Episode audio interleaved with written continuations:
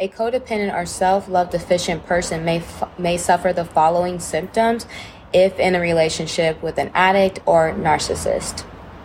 The first symptom is denial. By ignoring the toxicity, you're unconsciously accepting it.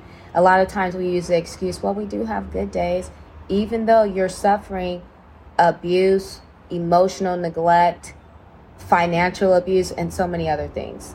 Those are excuses that we disguise as reasons. The second symptom is hypervigilance. This comes about because the narcissist usually has a form of uncontrollable rage and aggression. Our third symptom is stress, physical and mental health issues. And lastly, constriction of emotions. The codependent, also known as the self love deficient individual, does not feel safe to express his or her emotions. So, because they do not feel safe in the environment, they restrict their emotions, also known as walking on eggshells. Sharing emotions in this type of environment with a narcissist or an addict can be unsafe and invalidating.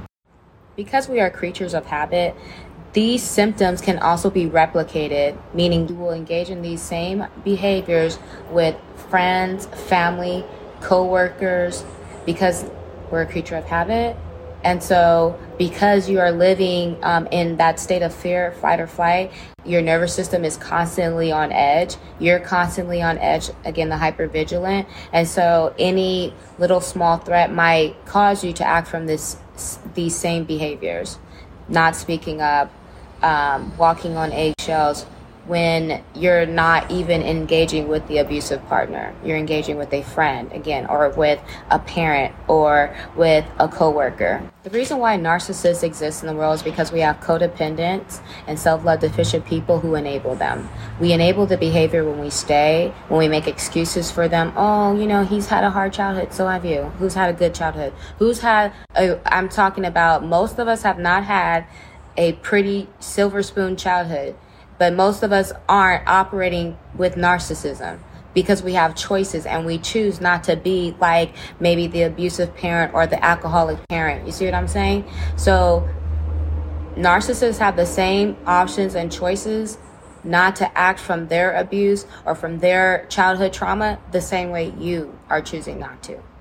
But again, narcissists exist because there's that codependent who's going to feel sorry for them and who's going to put their needs on the back burner for the needs of the narcissist. And the narcissist thrives on that. The narcissist is thriving on the fact that he or she knows you don't love yourself enough to require the same level of love, consistency, commitment that you're offering.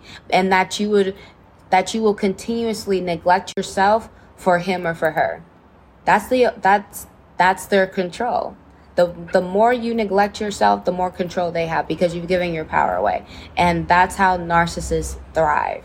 When you love yourself, you set healthy boundaries and you aren't afraid to leave a table where love is not being served because you know that I deserve the same level and consistency, love, and care that I'm offering to my partner.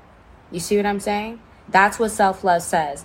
That this person does not deserve this level of love and only offering me this love, this level of love and only offering me this level of love. That is a deficiency in your self love tank because you're saying, even though I'm offering you this, you can give me this. That's not fair to you.